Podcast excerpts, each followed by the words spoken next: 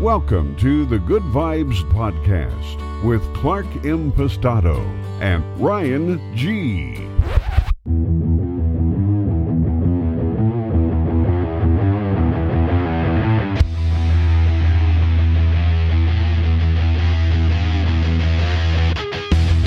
Hey, what's up, Ryan? What's up, everybody? We're back. Yeah, not even the crazy winter weather could keep this podcast down. I know. I was a little worried about that. I'm like, oh, do we have another way to communicate? How do we?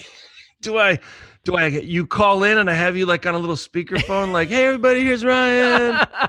Generator's ready to go, man. Nothing's going to stop us. I figured you'd be a step ahead of it. You're pretty savvy with all that stuff. So yeah, man. If I had to sit in the pickup truck with the phone, we were going to do that. It's going to happen one way or another. Yeah.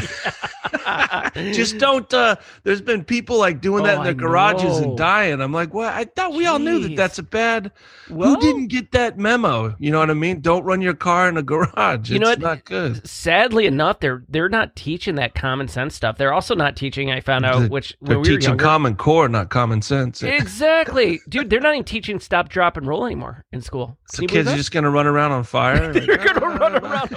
What do I do? Oh, my God. It'll be some idiot like us, almost 50. Stop, drop, and roll, motherfucker. Yeah. What do I do? Yeah, but that stuff was pivotal, though. You know, as a kid, and you always kind of like, well, I kind of know what to do now, or at least it was something. Now it's, I don't know what they teach them, how to install apps or something. If you remember, it was part of phys ed. You learned shit like that. You learned, some of those fundamentals of just common sense and what to do. I also learned I had a crush on Carmen Halsey, though. There was other things going on. There was a couple times I couldn't climb the gym rope in class. You had to stay seated. It's like, not my turn. You talked about that last time. You flip it up under your waistband. You have to flip. Tuck the little soldier away somewhere. Like, hey, dude, stand down. You're right. Holy shit, you can't handle the truth. Nope. Oh my God. Well, hey, we got an awesome guest, but before we get into that, we want to give hugs to our sponsor, Project Warpath. Yep. Tage is up to some big things. I don't know if we can quite let the cat out of the bag. Not yet. Dude is a mover and a shaker, so I'm super excited about what he's doing. Yep. I think we're going to be able to have him on soon, and I don't want to spoil his surprise or any announcements, but I'm very excited for him. I'm very excited, as you are, to have him as our sponsor. Yep. Please check him out at projectwarpath.com, and then on Instagram, as long as that lasts. I'd love to say that. Who knows? At Project Warpath, and you can find all kinds of great stuff. It's already a great company, but Tage is a step ahead of the game, and he's got some other things in the pipe that we're excited about, which I think most of our listeners will be excited about. And without further ado, your skateboard though. If people haven't seen that on Instagram, that's an awesome deck, man. It is. Hitler killed my friend.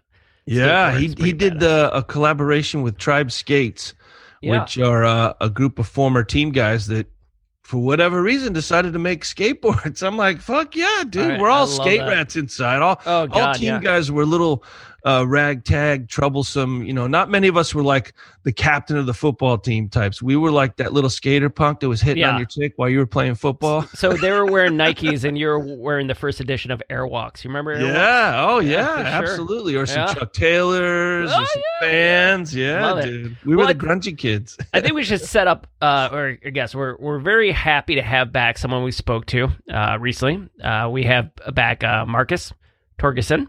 And the reason why we're having him back is if you've not heard, there is a new 100 Deadly Skills book out, and this thing is badass. And that's what we're going to talk about today.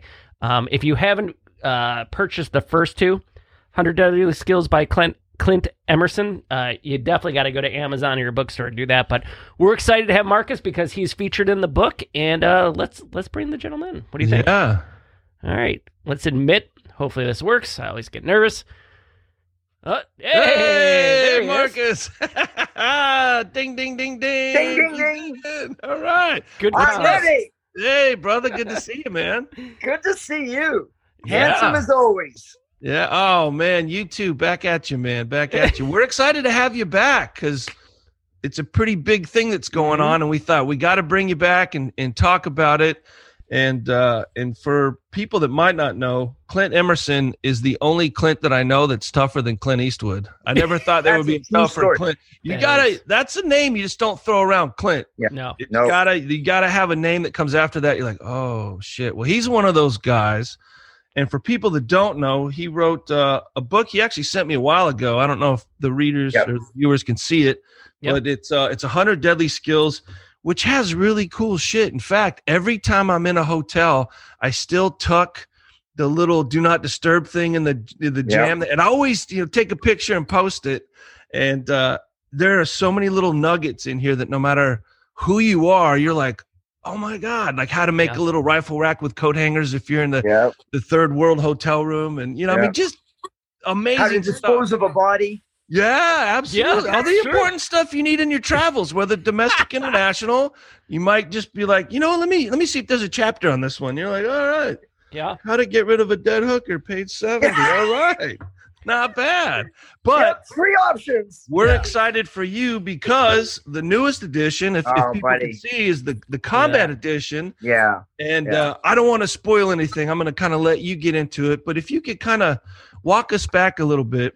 How did you get involved with Clint? And obviously you're a badass dude, but kind of how did this just start in a conversation? And, hey, this is a project I'm working on. How'd this thing kick off? Well, I wish Clint was here because I kind of always want to know his version of it, to be honest with you. But the version I tell is, so when I was living in Texas, and he's in Texas, we were at the airport at the same time. And I walked up to him like, hello, sir. And he's like, hey, Marcus. I'm like, all that stalking is working, man. He knows who I am. Yes. So we shook hands and we were talking. We were both going to California.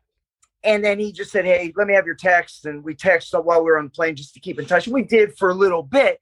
And then out of nowhere, a while ago, he was like, hey, I'm doing this book and I want you to be a part of it. Now, if I'm being transparent, I was just like, yeah, sure. I didn't know what the fuck he wanted. I didn't care. Yeah, Clint Emerson asking me to do something with him, the answer is always yes. It doesn't matter. It doesn't matter. Marcus, I want you to be naked mowing my lawn. Yes, sir. Yes, I'm ready. Let's do it. Preferably not now in the snow. Now, so he sits there and he kind of gives me a brief idea of what it's about. And I was like, okay, well, you just tell me when, where, why, how. Now, if you know the backstory to how he did this book, fuck, he traveled around America during the height of COVID to meet the 16 guys, including myself, in our various parts around the states, which was fucking dope. So basically, he would give me rundowns. Okay, Marcus, you're 30 days out, or I expect to be in Arizona at this time. And then he came, and I borrowed the studios where a magazine's made called Skillset Magazine, and we did the interview, and then we filmed the videos that are in the book. And I'll tell you, a lot of people may find this hard to believe, but I'm always going to be really thankful to Clint for this because, let's be honest, when it comes to Krav Maga or look at the legends in that fucking book. Now, Clarky, the truth is I don't know what the fuck I'm doing in that book. I'm not, this is not false humbleness. Like, in America, there are some really phenomenal people. And I don't know what Clint saw or thought, but if he was willing to put his reputation on the line and put me in this book, then it's my obligation to do the best I can to promote the book and make everybody see the value in that wonderful fucking book that you have in there. Yeah. So how did it happen? I believe it came down to if I didn't stalk him on the internet, he wouldn't have known who I was. And then after meeting me, I like to think that maybe he got a good vibe from me, and boom, it just went from there. Well, your secret sauce is that you're just a lovable, genuine, down-to-earth dude, and especially in the age of social media. There's so many LARPers, so many posers, so many people to exaggerate, and then you get to know them or meet them and their life is nothing like that. But you're like me. What you see is what you get. Yeah. WYSIWYG, man. I could be playing guitar in my pajamas. I could be, you just don't know, but it's actually what I do, which is like you don't, find some Lamborghini on the street and take a picture in front of it going, oh, rough day driving around in my car, but I think that's the big draw to you is that you're so genuine in a sea of just fake people out there, but also you do have an amazing skill set. And I have been through your section in the book. And what I love about you is that it's shit that works. It's down and dirty. Like, it's real. It's not this fake kung fu lesson or, you know, a lot of these people. And I'm not saying the guys in the book, I'm sure they're all legit. I haven't scrolled through them all, but there's a lot of combatives out there. And it's just like, holy, even some of the stuff we did in the teams. I'm like, this is stupid, man. I mean, there's a couple basic things you can remember in a real fight. Eyes, throat, and balls. You get a hold of one of them areas, and then, like you say, get out of there. Get out, yeah. That's what I mean. Yeah. Your section was so honest, down and dirty. Like, this is the shit that really works. And it's also average Joe can pick this up. It doesn't take 15 years of training to get your black belt in jujitsu that's like playing three-dimensional chess or, you know, all those things are great. Yeah. But what you did, what you brought to the table, I was like, that's amazing. That you did an awesome job, dude. It's practical. Yeah. I got to be honest with you. Like, so when I look at the picture, so you saw the book, right? So it's for those that when you get your copy of the book, because everyone that watches this should go buy a copy. So in it, I get to kick Hitler's ass, right? Like that's pretty fucking, that's pretty awesome. Epic, man. Here I am, a supporter of Israel. My family is in Israel, and I get to kick the worst fucker on the planet's ass. That's awesome, yeah. Now, so first of all, the guy who did that, Tom Mandrake, is the guy who did most of the drawings in all his previous books as well. And I remember I asked the guy, Tom Mandrake, because I was like stalking him as well. I'm like, I think it's awesome. He goes, well, I just wanted to try something different. I didn't know if it would be, you know, accepted or not. I'm like, accepted? You got me kicking fucking Hitler's ass. You got Tony Blauer, the fucking man, kicking Charlie Manson's ass. I mean, come on, dude. That's so awesome. That's legendary. It is. Yeah. But when we did the videos, like, so I didn't get to see what the videos were like until that it showed up on Warrior Poet Society Network. You know, they did like a 10-part series, or now I'm sorry, 16-part series. So I never saw what it turned out like. Oh, so I have no idea. Oh. So when the book that you've got there, a guy from Venezuela sent me the book, and a fucking long story there, but he sends me the book to sign it. So while I have it, I'm about to send it back in the package. So I go and take my phone over the video. I'm like, oh shit, it works. Because much like you, Clarky, I'm a fucking dinosaur. Yeah. QR code? What? The phone? You know, but it's easy to use. It's user friendly. That's why when I was playing with it, I thought, wow. And what a unique aspect to a book. I've never heard of that. Never before. Been done. Never been done. No. Groundbreaking, man. That's amazing. I think we should talk about that because there's two things you're bringing up that our audience should know. So one, the book is the combat edition. So, you know, there's the original 100 Deadly Skills. There's there's survival. This is the combat edition. Cool thing here is what Mark is saying, fighting Hitler, but it seems like every badass in the book is taking on someone in history. I see a dude choking Saddam out right now. I want to find out who that is.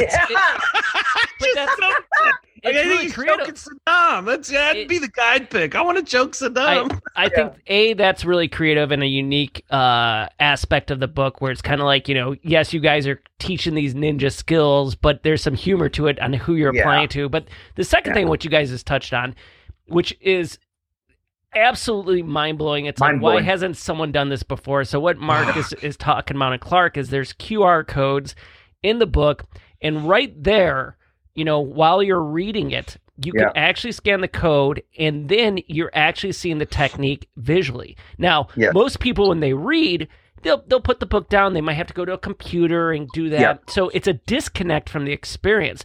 This is so brilliant where right there you just read it and then you could see it. And then right away you could go back to the book. You know, what did Clint share any of that vision with you or why? Yeah, well, he did, but it really was kind of like, you know, trying to tell me or Clarky about how to fucking have our modems in a way. No, he's real smart, man. He's like an Elon Musk smart, man. He's creepy. He is. And he explained, he's like, okay, and here's the book, and we're going to do this, and there'll be videos attached. I'm like, so you're going to go to a website? Like, I didn't probe too much, but he honestly, and if you've ever got a chance to spend time around Clint, like, first of all, he is a fucking Elon Musk kind of guy, but he's so violent that he can't even, like, it comes out of his pores. even while he's just talking about, I don't know, let's go get a steak. And you know he's thinking about fucking cutting that thing up and severing it. But yet he's also, and I maybe I'm crossing lines here, and forgive me, Clint, if I am, but he's a phenomenal father. Okay? He is. He's a kind soul as well. He's a complicated guy, man. There's a lot of facets. He's layers deep. And if you've read his book, Crazy Kind of, The Right Kind of Crazy, I learned more about Clint in that than, I mean, it was phenomenal reading about the real truth, his fuck ups. And he's kind of like, oh, this is a bad comparison. Forgive me, guys. Adam Brown. Mm. Rest in peace, Adam Brown. Yeah. That is the only book I've ever read where at the end of it, I was like, you know what? I would give anything to meet this man. Mm-hmm. That's Adam Brown to me is if I could be one pinky's worth of a man that Adam Brown was, I could die a happy guy. Mm-hmm. And I'm not comparing Adam Brown to Clint, but when you scrape the layers, man, he's authentic, he's transparent, he's honest. I mean, fuck. And it sounds like I'm sucking his cock, and I'm not. Because if you've met him, he's like, I'm telling you. Everybody says the same thing about him. He is such a talented, he's a true Renaissance man. Anything he does very well. It might be the first time he picks up a Rubik's Cube, he'll solve it in like 12 seconds. You're like, you kind of hate that a little bit. You're like, God, why are you so good at everything, man? Yeah. You can't be Michael Jordan in all categories. Yeah, but this is also the reason his career went the direction that it did, right? Because they saw that talent, which is not that common, even in the teams, man. The teams, you usually, like, I was really good at breaking stuff. Yeah. It's like not one thing, but you get a guy like Clint, he's like good at everything. It's amazing. Mm-hmm. So, and even look at writing books. Yeah. He's great at that. Yeah. I mean, God, everything. I'm glad you got to work with him. That had to be amazing. And by the way, your videos were amazing too, because it's not just technique videos. You guys talk about it a little bit. You know what I mean? Like why or the hows or the whys. So it's explained. It's not just the technique. You know, a lot of the magazines and videos I've seen, and they just do the techniques, but there's the why behind it isn't there, and so it's very well done, man. I'm happy to hear that. Yeah, it is one of a kind. Now there'll probably be 1,000 copycats that come out afterwards, and he set the bar, man. He set the bar huge. But the two other books that he has, I believe that they are for everybody. I believe all his books are for everybody. But I can see the argument for people who are like, do I really need to know this, that, or the other? But this book is the one book where there's not one demographic, there's not one man, woman, or child that won't take something positive from one of those 16 phenomenal, I'm going to put myself in there, 16 phenomenal people that are in that book, you know? Well, what's also unique, Marcus, is his prior books was based on his experience as a SEAL, as an agency guy, and those other things. Yeah. This is his first book where he takes a cadre of experts, and that's really cool if you think about it. 100 Deadly Skills, and instead of it just being about Clint, he's now curated these subject matter experts. So It's good timing too. There's a lot of uncertainty in the world. There is a lot of uncertainty. It's great timing. But if you look at how he's brought up official, like a violent nomad, his main catch line was deed, not the glory. And it's important that gets shined because you're really seeing him live what he's been promoting for a long time. It's not the Clint Emerson show anymore. It's the, I need to shed light on other people so that the amount of people that see it is 1,000-fold. Well said. You know, and I think, and also like, so just going, sorry, I'm all over the fucking place, but so if you read Clint's book, he always wanted to be a ninja, like a fucking full-on ninja. Like, who didn't, man? I all the Shokusogi movies as a kid. Yes. My mom's house was riddled with Chinese throne stars. I swear to God. Yeah, not a fan for your mom's like fucking party. Damn it, another hole in the wall. God damn it, and he's making them out of fucking my something out of metal. Don't forget the blowguns. The blowguns were awesome. Yeah, I started with spitballs, and then it was tacks. Yep. You know, hey, one of the things I used to do is she used to have her pantyhose and those little plastic eggs, and I would take those eggs and fill them with flour and then throw them on the ground to try to get that ninja smoke. The ninja smoke, yes. It never worked. It was just powder all over the kitchen floor. She hated that. So stop stealing my pantyhose eggs. I'm like, I'm making ninja stuff. I got a mission I'm going on. You know, oh, I'm big time ninja, man. Love it. Oh, holy fuck. I might, if I have a heart attack right now, just keep it running. Okay. Keep going. So, fuck. So one of the guys in the book is Stephen Hayes, the fucking first American ninja, like for real. Oh, now, yeah. Is what he's teaching, is it what Marcus is about? No. But one, he's a fucking legend. And what really, like even Clint said in the TV show, he was like, I'm going to do a book on 100 Deadly Skills. How am I not going to have a ninja in it? Now, the funny part is because of his wanting to be a ninja, I don't know if he went to the extremes that Clark went to with smashing pantyhose, but we'll leave that right alone. But I just thought that was huge that you gave a man an opportunity who's a legend to come in and shed light on it. And, you know, Stephen Hayes, if you grew up in the 80s. Oh, yeah. Mm-hmm. Oh, yeah. Everybody knows fucking Stephen. If you picked up a martial arts magazine in the 80s, that motherfucker was on it. Do you remember they used to have they actually had a magazine called Ninja back in the day? You remember in the back you could buy the shurikens and like all that shit. The claws. Oh, all that stuff. With all the fucking lingo. Martial arts was huge, man. Back in the 80s, a big. I mean, I know MMA and stuff is popular now, but it was just a different vibe in the. It was fun. Man. The movies, and it was just such a culture. Yeah. Oh. Yeah. I'm gonna go watch American Ninja this afternoon. You have to. So I'm going to watch Octagon because it's got Lee Van Cleef, Chuck Norris, and a whole bunch of other fucking cool guys that are doing ninja shit. So I got to admit, my favorite martial arts movie back in the day. Here we go. Was The Last Dragon? Barry Gordy's Last Dragon. Oh my god! Show enough. Show enough. I love it. Here we go. I have watched that. It's on my phone. I watch it on TV. I've probably watched it at least a couple hundred times, and I still have a big crush on Vanity. I was just going to say, listen, I want to keep this G-rated, okay? But don't bring up Vanity. Oh, I know. Get me started. Break out the duct tape. I can't say her name too much. It's like if I say it three times, I'll be in the bathroom for a few minutes. Oh, that's like Candyman. Yeah, I tried looking in the mirror. Vanity. Fuck, nothing. Please show up. Oh, damn it. I'd settle for again tomorrow. Oh my gosh. Marcus, let me ask you a question here. So, you know, Clint came to you and you know, finally there was a realization like, holy crap, I'm going to do this book. And you're a Krav expert, you know, practical real fighting that anyone could do. How did you prepare for your chapter and what did you really want to get across with it? All right. So, here's where I wish I could bullshit you. So, he said, this is the dates we're going. I was like, fuck, okay, well, what do you want to see? And he's like, just show some stuff. I'm like, okay. Okay.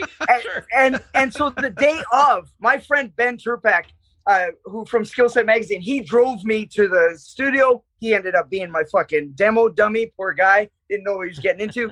And up until about 2 minutes before we started filming, I'm like, what the fuck do you want? He's like, I just do so. So everything that you see in there is basically my go-to if I had 4 weeks or 2 weeks or 1 week with one of your kids or wives or something. I'm like, okay, here's what you need.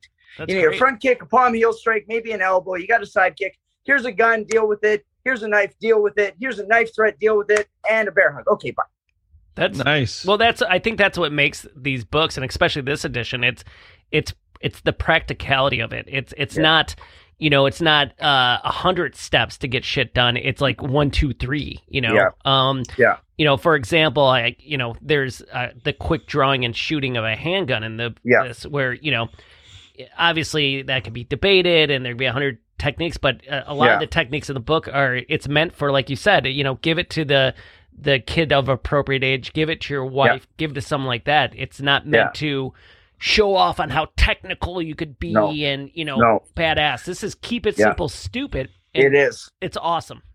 And that guy, Trevor from Shadow Systems, like I didn't know anything about him. I knew Shadow Systems Corp. I knew of it. And I like their guns and everything's cool. But when all of a sudden I'm watching him fucking go and do stuff, I'm like, And he's not teaching anything that anybody doesn't know. He's got, what is it? Experts are people who do the basics expertly, right? Mm-hmm. He just how smooth he is and does it. I mean, it's honestly one of the, that's one of my favorite sections. And something that I need to check out those videos, because the fun part about the TV series was Clint's commentary, or his, just the stuff he would add in during the interview process.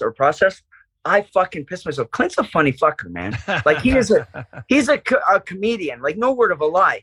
And I think that's when you bring up the simplicity of things, I think that was the main thing. He knew that you could get retarded on this and really complicate the shit of it. But then does that benefit the end user? No. Yeah. So let's make it as user friendly as possible, which I think he did a great job of. I also think it says something of Clint in a leadership style, because one, this is his first book where he puts together all these personalities, and these personalities are all experts in their own right. They come with their own bags, they come with their own egos, and he's able to guide all these people towards his vision. So, you know, that takes quite leadership to keep the cadre in check, right? Yeah. Yeah. Yeah. And I mean, when you look at, but then again, you look at the people that are in the book. Now, I can only speak about the people that I know or I have interactions with. Okay. I don't know everybody, but Tony Blauer. Okay. My fellow Canadian, who is an absolute legend in the personal defense industry, who's forgotten more things about fear and how to deal with violence than I'll ever fucking remember. Rich Graham, another team guy, but has a unique way of sitting there and taking shit and making it very fucking understandable. You know what I mean? These are solid cats. As you said, established in their industries, and they should come with a bunch of ego, yet they don't. No. Usually they don't, though. Guys at that level are comfortable in their own skin. It's kind of the wannabes that have all these, you know, they pound their own chest and two-tone horns, but the truly accomplished professionals, they got nothing to prove. Like, they know who they are. They're usually pretty laid-back dudes, man. Not always, but Yeah. Well, that's what's cool about all the guys in the book, because, you know, there's that quote, and I'm going to butcher it, but I'll paraphrase it. You know, the sign of genius is to take some complicated and present it simply, right? Yeah. So, well, I'm going to give you the actual one, because it's something I use every single day. Einstein said that if you can't explain something simply, you don't understand it. Sure. That's so true. I saw that in the farms industry, man. When I was at Black Tree, I was working with John Badon, who's really good at combatives. And we were trying to come up with these different courses we could train people with. And then we kind of, similar to what you guys did with this, the video aspect of it anyway, we thought, look, if we're going to make a video, like if someone comes here to train, we can get into the nitty gritty. But if you're going to blast a 60-second video on Instagram, what do you get into? So we would really break it down to, like, we're just going to focus on coming out of the holster and getting your hit.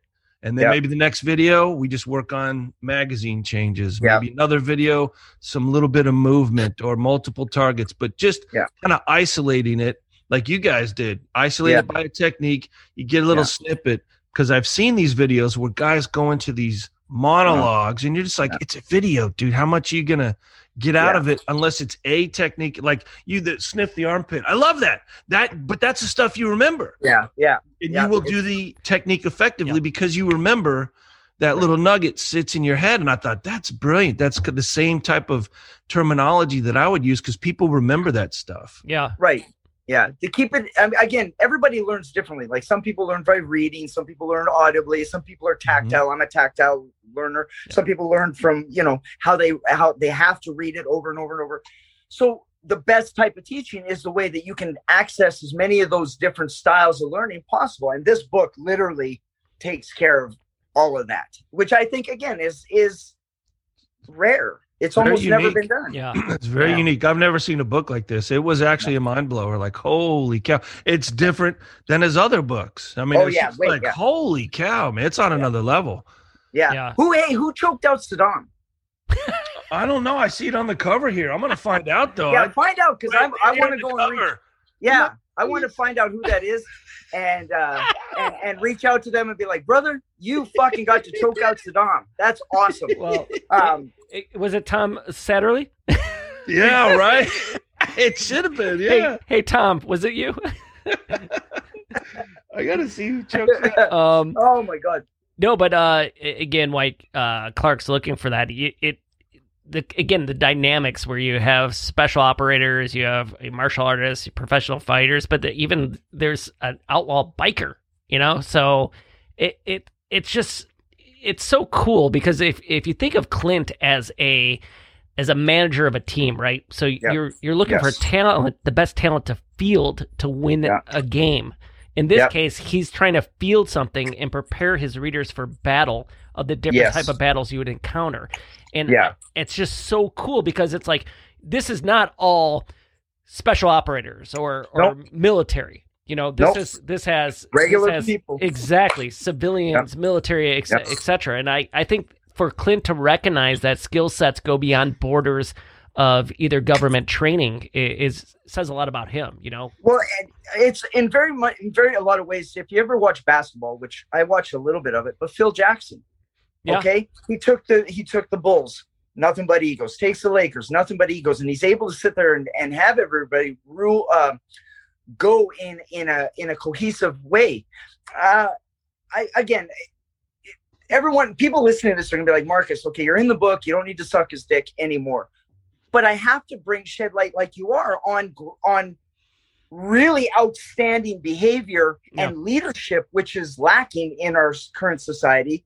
And I think everybody should learn from that in what, again, the deed, not the glory. Make the big picture. Let's talk about the big picture, not yeah. me as an individual. I think that the world could fucking use a lot better. We'd be a lot better if more people followed suit. No, exactly. Now, why do you think, did he ever ask you, or do you guys ever get in the discussion why he felt that Krav Maga was important for his readers?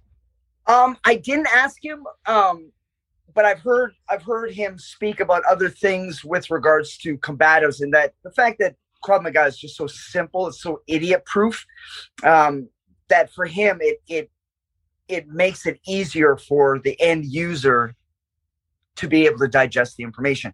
And if you watch any of the stuff that he's done, I mean, even when he does his other shows on how to be a spy or when he does gear reviews, his explanations, he knows that the end user isn't going to be fucking brilliant like Clint Emerson. They're going to be fucking morons. So I'm going to explain it in a way where a moron can understand it, not feel stupid about it, mm-hmm. and learn the information. And that's what I know he sees that as Krav Maga, because that's all Krav Maga is. Be able to take complicated movements, simplify them so the end user can do it. Well, and it's like also that. Known worldwide, and it's directly associated with the IDF, and it's right. actually been used. You know, it's mm-hmm. not one of these backyard ninja guys doing backflips no. with nunchucks. Like, it's tried and true form that yeah. An entire known military's thrived on. So, yeah, I mean, that's yeah. a brilliant yeah. move to put that in. Yeah. By the yeah. way, Pat Mack for the win on the Saddam choke. Fuck yeah! Oh my God! Poopy pants! All right, so did either of you guys any chance see the video promo for the book? Did any of you guys see it? We're okay, so it's elevator music, right? Elevator music, and then whoever edited it needs a fucking Oscar. And they put all these of everyone doing some kind of movement. And Pat Mack is the fucking most animated, awesome guy on the planet. He's like, and he's upset. You know why? Because he's poopy pants. Because he just got his ass kicked. Fuck, man. You know, I would like to be around Pat Mack, and I don't like. I'd like to learn from him, but I would rather just sit back and grab a meal and listen to that guy because he has got fucking a plethora of one-liners that are phenomenal. He's also another guy that's highly intelligent. Like, you look yeah. at him and you think, this is a caveman looking dude. No, that's a Renaissance man right him, there. He's highly intelligent, which yeah. is a common trait I've noticed with people from his unit. They're yes. highly yeah. intelligent, which I'm glad that my unit found a place for stupid people. Like, oh no, we still have a job for you, bro. You don't gotta be yeah. smart. You gotta carry this stupid machine gun and break everything in your path. Break everything. That's all yeah. you got. And I'm like, thank God, because if I had tried to get to that unit, be like, you actually yeah. gotta know shit. Oh my God. Well, yeah, yeah. And you know what's funny is if you look at what he does and stuff, he'll draw a fucking bird. Like not just yeah, he's an artist. Yeah, I mean, he's an artist, and he yeah. plants shit, and he does, yeah. and he shares. And I love the way that he is about his wife. Like that's yeah. the one thing that I look at for real leadership is how do they treat their spouse?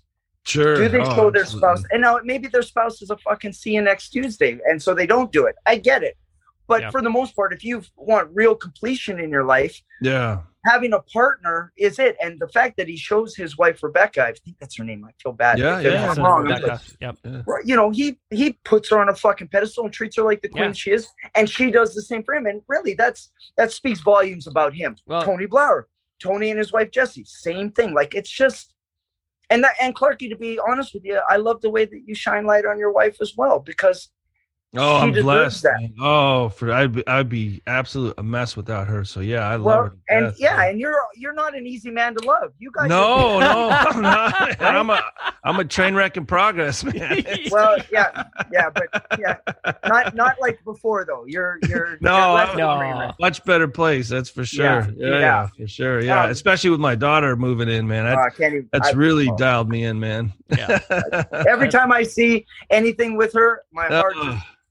Warms. Oh yeah, yeah. She's got me by the puppet strings, man. My daughter's got me, man. Thank God for your wife, then. Yes. Oh yeah. So, Marcus, let me ask you another question. So, you're a perpetual student. You worked with this, awesome team of guys. You know, the cadre. Was there anything in the book that you kind of looked at and said, you know what, I learned something. This is really cool. Oh yeah. Yep. Oh yeah. Tony Jeffries, the boxing guy in there, really kind of just the way that I've been throwing hands for 40 years. Mm-hmm. But sometimes being able to articulate it is a little different. So Tony Jeffries was one, Trevor from Shadow Corp, Tony Blauer, huge, Dom Rosso, I'm watching some of the stuff and how he, I understood why you do it. But the way that he was able to explain, kind of like a little behind, pull the curtain back and explain the nuts and bolts of it, really just kind of was like, oh fuck yeah, okay, I never even thought about that. So there's a lot of people in that book. Like there's a pro knife thrower, Jason Johnson. Now I already had him in my school teaching a seminar. I'm very familiar with how to throw a knife from him, but just seeing, hearing. Understanding and having it for me in a picture form, because I've experienced the receiving end of that knife from him, and I've learned from him. But to see it in a picture form was educational. So, yeah, man, I mean, I haven't been able to scope through the whole book yet. You know who surprised me was Zoltan. I'm like, a rock star! And then I'm like, holy shit, he's legit, man. And no word of a lie, like I don't know. I haven't heard a lot of people, but because I travel internationally, languages are not a problem for me. Like listening to languages and because I'm fucking partially deaf, reading lips is a huge thing for me. So when he's speaking, that man, first of all, is no joke. When it comes to shit like judo or jiu-jitsu, he's no fucking joke. You can't say shit. He's the fucking man. Yeah. But he's a way of articulating it and moving it. Because of the language barrier, he uses very simple words. And so I'm a fucking idiot. That spoke volumes to me. I don't need, it's already complicated because it's chess. So he took chess, put it into checkers, and made me fucking understand. That's a solid cat right there. Zoltan. Yeah. There's a fucking guy. Very surprising. Like he's obviously super accomplished in the rock and roll industry. Yeah. Then to find out he's a badass, like, holy shit. How he's another one of them. You can't be Michael Jordan in every category. Damn it. Right? Yeah. Awesome businessman. Okay. Yeah. Let's be honest. The guy fucking makes some bank. Big time. You know? He's real smart, man. Yeah. Geez, something for us to do. Come on.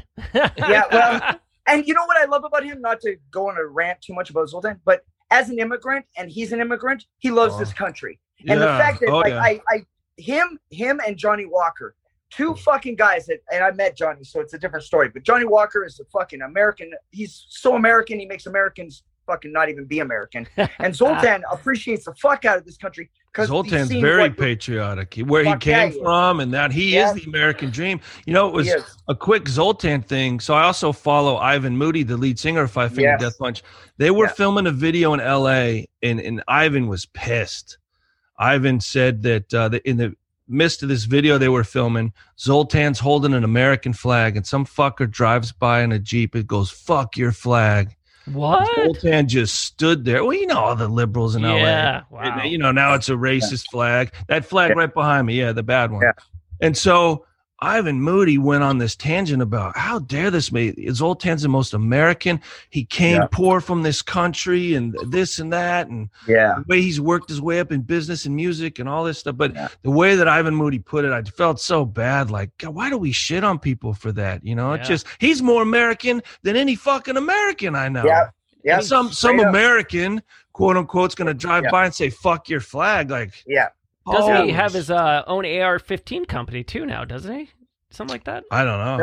Does he? I would honestly. I wouldn't be surprised. That guy. Well, he's big into firearms. He's busy, dude. He's got his hands in a lot of cookie jars. He's smart. Yeah, he does. I would just be the dumb rock and roll kind of Motley Crue dude, man. I'd be doing drugs, fucking banging chicks. Like, oh wait, we're supposed. There's nothing wrong with Motley Crue. Goddammit. That's what I think of rock stars, but they've evolved. They're businessmen. Yeah. You're like, total the Vince Neil. You're boozing, drugging, porn. You're filming porn. I would just be a mess for sure. I don't know how he does it because he's just a good dude to be in that industry. And the industry's evolved, I think, from back in the 80s and 70s. And 80s. But I would have been like hanging out with Ozzy Osbourne for sure. But that's snorting ants. Exactly. I would have. If Ozzy's doing it, I'm going to snort something. I'm going to snort a caterpillar. I was trying to one up somebody, you know? Yeah. Now the books now, Marcus. Obviously you could get them on Amazon. You could, I'm sure they're at Barnes and Noble or and Walmart. And oh, really, Walmart? Awesome. Yep. Nice. At the website, I haven't checked out. Maybe I should and answer my own question. But does Clint sell them as a package yet? Where you get all three? Not that I know of. I know he was going to grab a bunch and then like have them signed and then you could order them. But I would say the 99% of it would be off of those three platforms. That's awesome. Yeah. Now, did Clint share any things that he has up his sleeves in the future, or, you know, is there? Yeah, hey man, I know where I am in the food chain. That's okay. Even if I asked, even if I was like, hey, so what's going on next? He'd either just tell me to fuck off or be like, oh, a little this, little that. I mean, that guy keeps his shit tight to his chest. It'll be something spectacular, especially when you set the bar this high with an interactive book. What? Well, we were talking before we went live, and we were somewhat jesting, but not jesting, talking about what happened here recently in Texas with the weather and prepping and things like this.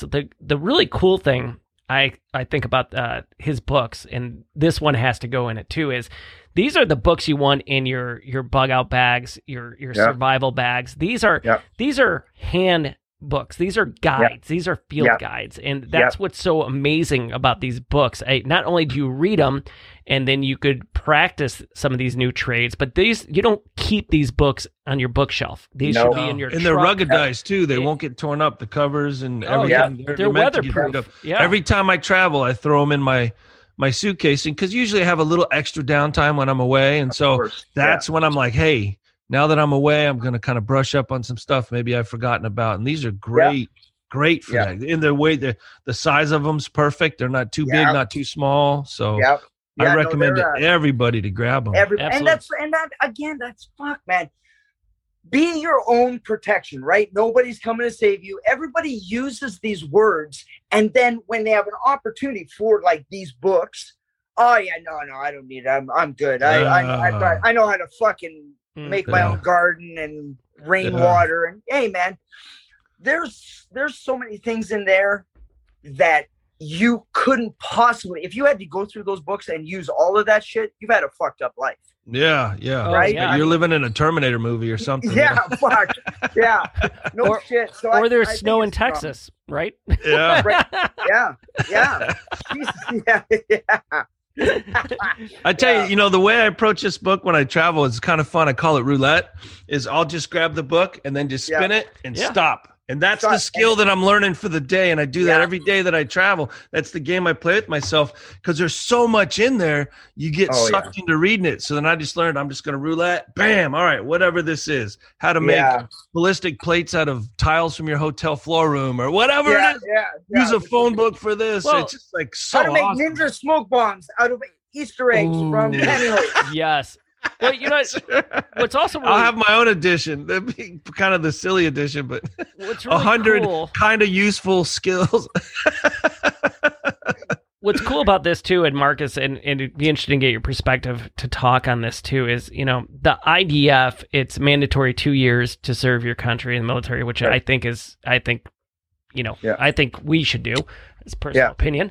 I think every person should serve to learn skills. You know, it's kind of cool because the people in the IDF, they learn, I would say, beyond basic skills of Americans. So at the very least, you know, if you are looking to protect yourself, looking to protect your family, learning to grow your skill base, you know, we're not joining a military for 2 years and getting those basic skills. So really, people should be looking for books like this, seeking knowledge on how to build your foundation, because most Americans are not building any type of foundation of these skill sets. No, they're not. And the worst part is the bad guys. First of all, the bad guys have access to information just like us, right? So let's be honest. And what frustrates me is that there's bad guys that are reading that book right now, and up in their IQ and knowing full well that the sheep are not doing it. So you don't even, like, it wasn't a fair fight before, but now it's really not a fair fight because you're not investing in your own education, empowerment, and protection. Why wouldn't you? You've got, it's COVID and I'm locked in. You've got fuck all to do. So instead of eating those fucking Doritos, no, I like Doritos. Never mind. Eating fucking some kind of fucking DoorDash. Why don't you get up your fat ass, go read something, practice it, and better yet, bring in your loved ones and your children and make a family event out of it. So you're breaking the chain, right?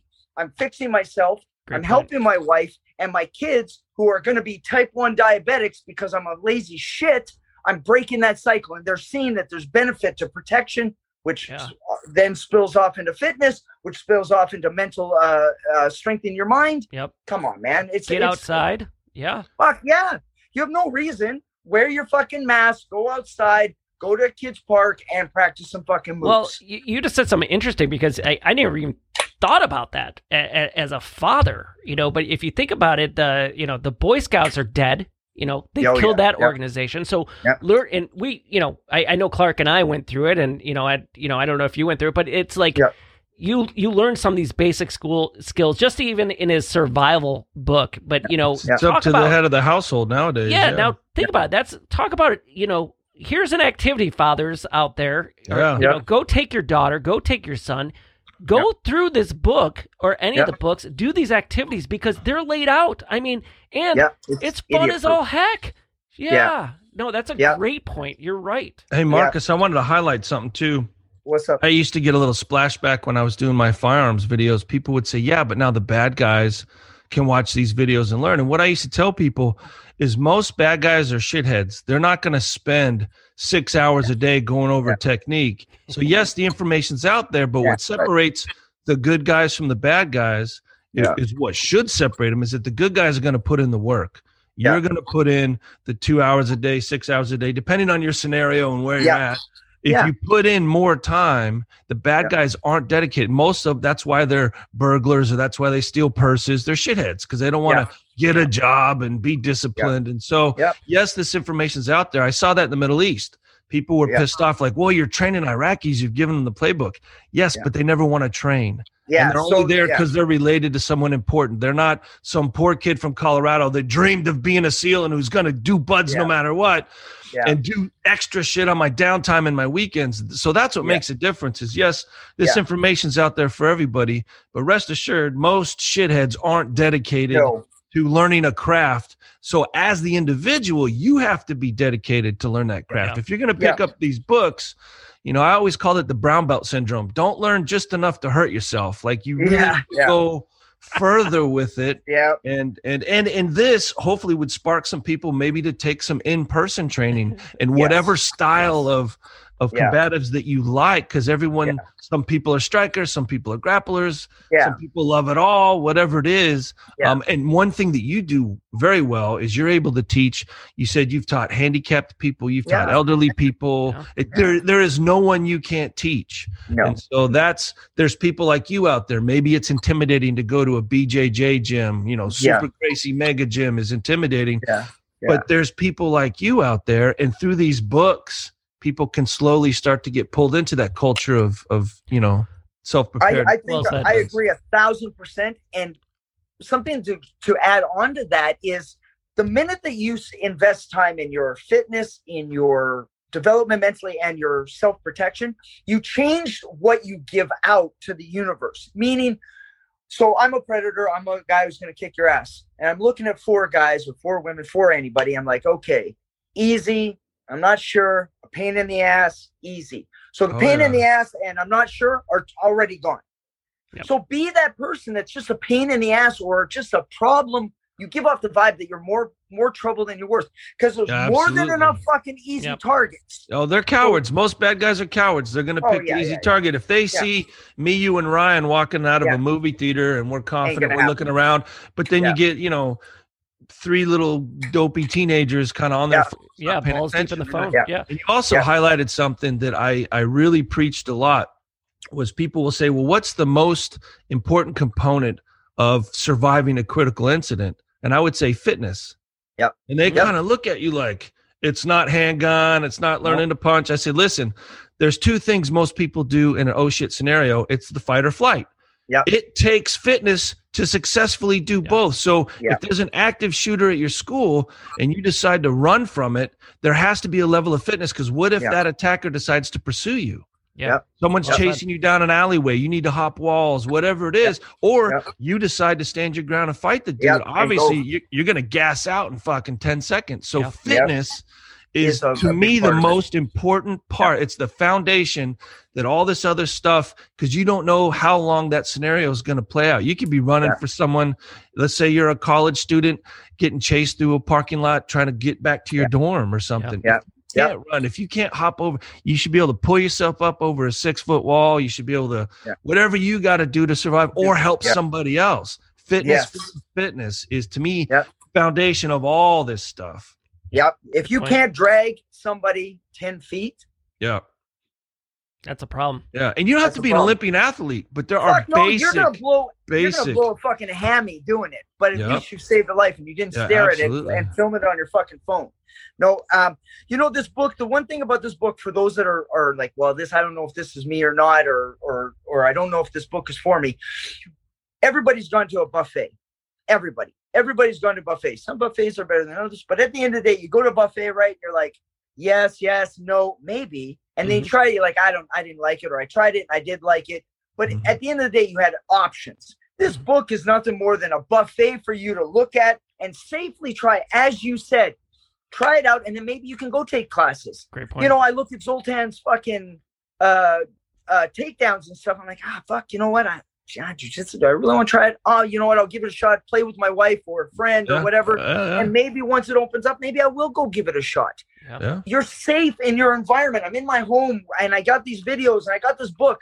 I can try everything I need to try without feeling like I'm going to look like an idiot, which I'm going to look like an idiot because I'm brand new at it. And then the world opens up, COVID magically disappears, and now I'm allowed to go to train.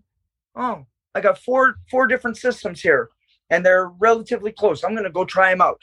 It's a no-win fucking or no-lose situation. Yeah, absolutely. And in most combatives communities, like you said, they know you're going to suck in the beginning. It's not as intimidating as you think. Now, if you end up at the Cobra Kai dojo, you should probably go somewhere else. But most families of whether they're jiu-jitsu gyms or UFC gyms or wherever you may go, they're usually very welcoming, very understanding. And you'll know right away if they're trying to scam you for money, or if it sounds like you're buying a used car, probably you should find somewhere else. Most of them are like, come on in. Most of them will give you like a free week. Come on in, bring your family. Like business. Well, because they know that if they're putting out a good product, the money's going to come. You don't have to load that up front. And so if anyone out there that might be hesitant or intimidated to go out and thinking they're all these just big badass crazy people. It is usually little families out there, and they really take care of each other, and it's just great community. So don't be afraid to try it out. Don't find the guy who teaches spin class at 11 and then martial arts at noon and then spin class. Don't do that. Go seek someone who does this every hour of the day. Well, most of us have a friend that's into it or something. You know, really, I love when people ask me, hey, I'm going to buy my first handgun. What should I do? You know, because a lot of people say, oh, you only buy a Glock 19. Everything else sucks. Or you only buy this. And my advice is, listen, if you have the ability, the best way is to go to an indoor range that rents handguns. Yes. And then try them out. See what feels good in your hand. You got to get that good handshake. Yeah. Whatever caliber is good for you, you know. Yeah. Don't get married to one thing because your buddy said only HKs, you know, they're the best. And it's the same with martial arts. You know, don't get married to it. Go out, try it, figure it out. And but definitely, if you have somebody in your life that's in the industry, hit them up and say, hey, I think I'm interested in this. Maybe could you come with me to see if this class is legit? Because I don't know. I've gone many a times to gun stores with people because they're afraid the salesman's going to push something on them. And it happens. Yeah. And it happens. And let's be honest, most gun shops are intimidating fucking things. Mm-hmm. Oh, especially if you're not in the industry. Yeah, you're like, I am in the industry, and I hate going to gun shops because you know what? I don't fit the fucking mold. I don't wear 5'11" pants. I don't wear fucking. I'm wearing this shirt because Clint gave it to me, and it's one of his. It's one of the best shirts he makes. But I'm not a gun guy.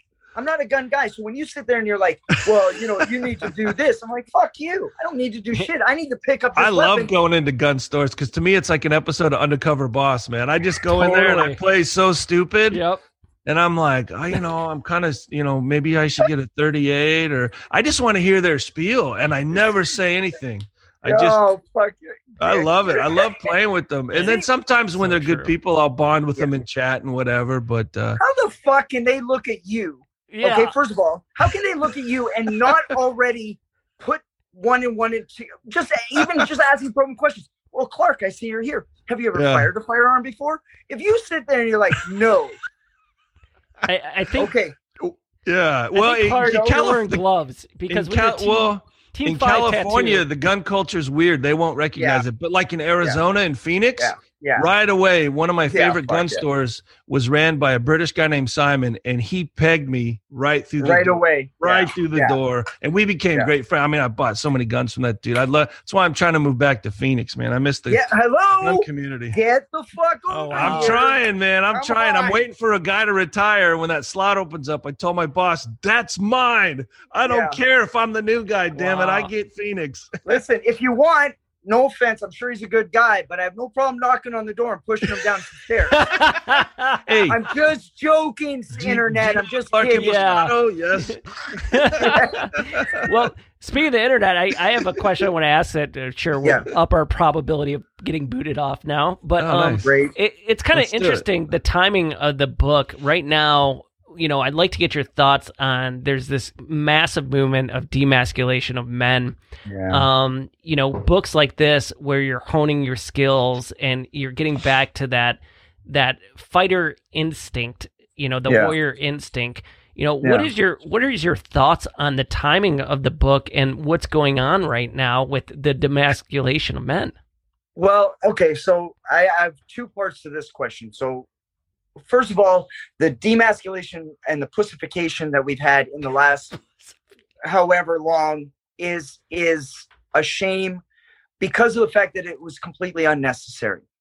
Now, I was a man who was raised by women. I didn't have a father. I didn't have father figures, except for some martial arts instructors, and that backfired a little bit. So I don't know what being a man is. Okay. I this is why I go into a tribe mentality, because I believe that everybody in the tribe raises the children. That's the way it should be. Yeah. In my opinion. Mm-hmm. I don't know what being a man is, but I know for sure what being a man isn't. If the man is deemed the provider and the protector, then they should have the skills available to provide those things. Being a protector isn't always about fucking knives, guns, and fucking ninja skills. Being a protector is standing up in the face of adversity for your family, And that needs to be developed through your upbringing. Now, there's 20-year-old men who are lost. They don't know what being a man is, or being, more importantly, being a protector, a provider. They have no idea because they were not given the education on what that means. So the demasculation of manhood, I would go a little different view on it, in my opinion, is the stripping of whatever your role is as a human being. Whatever role you feel most comfortable doing, then you should educate yourself and empower yourself to be that person. There are men and women, and I have a real problem with segregation. Okay? Yeah, sure. Segregation is something that will always bother me because maybe I can't change a tire. Okay? Or maybe I don't know how to drive a stick shift, which I don't know how to drive a stick shift. Well, somehow that makes me less of a man because I can't do that. But yet I can go and kill you with a fucking spoon. So which is the part of the being a man and which isn't? And my point is that you can't say that one thing or another thing makes you a man. What makes you a man is, in our tradition, is the ability to provide and protect those we love. If I am not that person, I need to educate, and I also need to surround myself with others who can teach me how to provide and how to protect. And the problem is we're either not allowing others in to educate, or we've demonized the fact that you should learn how to do it anyways.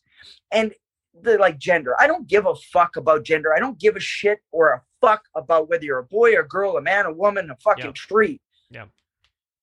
Every one of us should be able to provide and protect the people we love. Yes. Regardless of whether you're a mother, a father, a sister, a brother, a fucking tree. Yeah. So find out how to do that. You're in an ice storm. If there's a person next to me in an ice storm and I know that they're just not educated in how to chop wood or any of that, my job is to go over and be like, hey, Tim, Sue, hey, first of all, let me help you with the fucking wood. And secondly, how about I educate you on how to do it so that, God forbid, this happens again, you have the ability to do it for yourself. Teach a man to fish. Yeah. And that takes a tribe. And a tribe does not fucking segregate. A tribe welcomes everybody because everybody has a place in this fucking planet. Well, we need more of that, man. We need more of that. What you just said is amazing. Well, also, too, if you think about it on how they try to classify everything and bucket things. They try to put everyone in boxes nowadays. Exactly. So men and women and whites and blacks and everything. It's like, no, we're all people, man. We don't need to be put in these little boxes. I don't. Yep. Good people are good people. Everyone's welcome. Yeah. The only people I don't like are bad guys. An asshole is an asshole. That's it. Yeah. An asshole. It doesn't fucking matter. If you bleed, shit, or cry differently than me, then okay. Then maybe we should have a different conversation.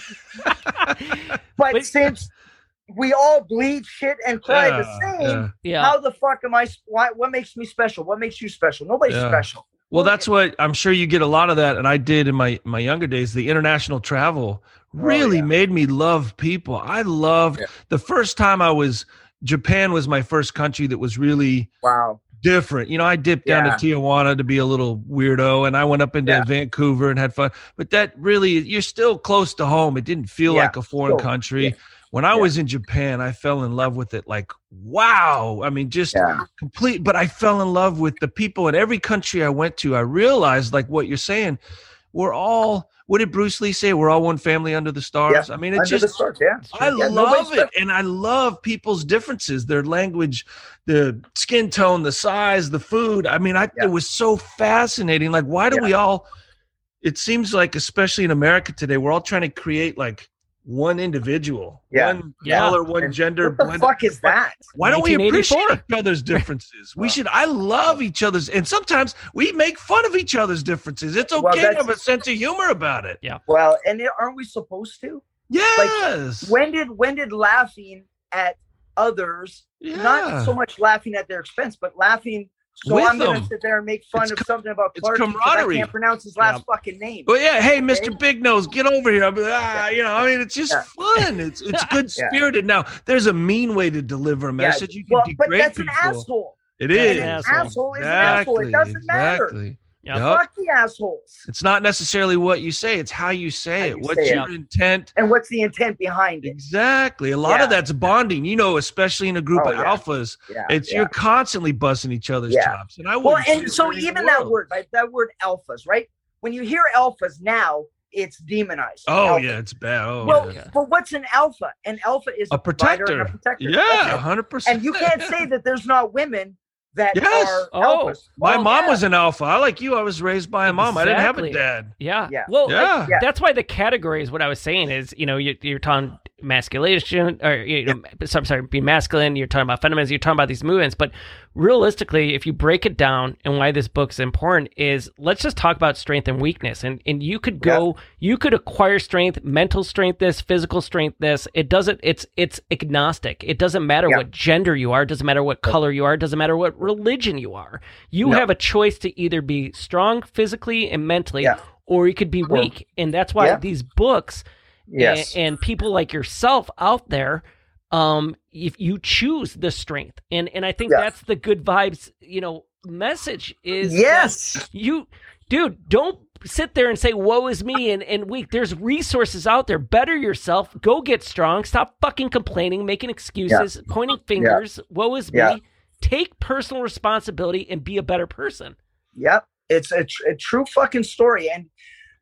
It because it's so simplistic as that, because it really is that simple, we have to complicate it because, well, fuck, if it's simple, I got to fuck that up. And 1 + 1 is 2. No, core math. Let's fucking make it.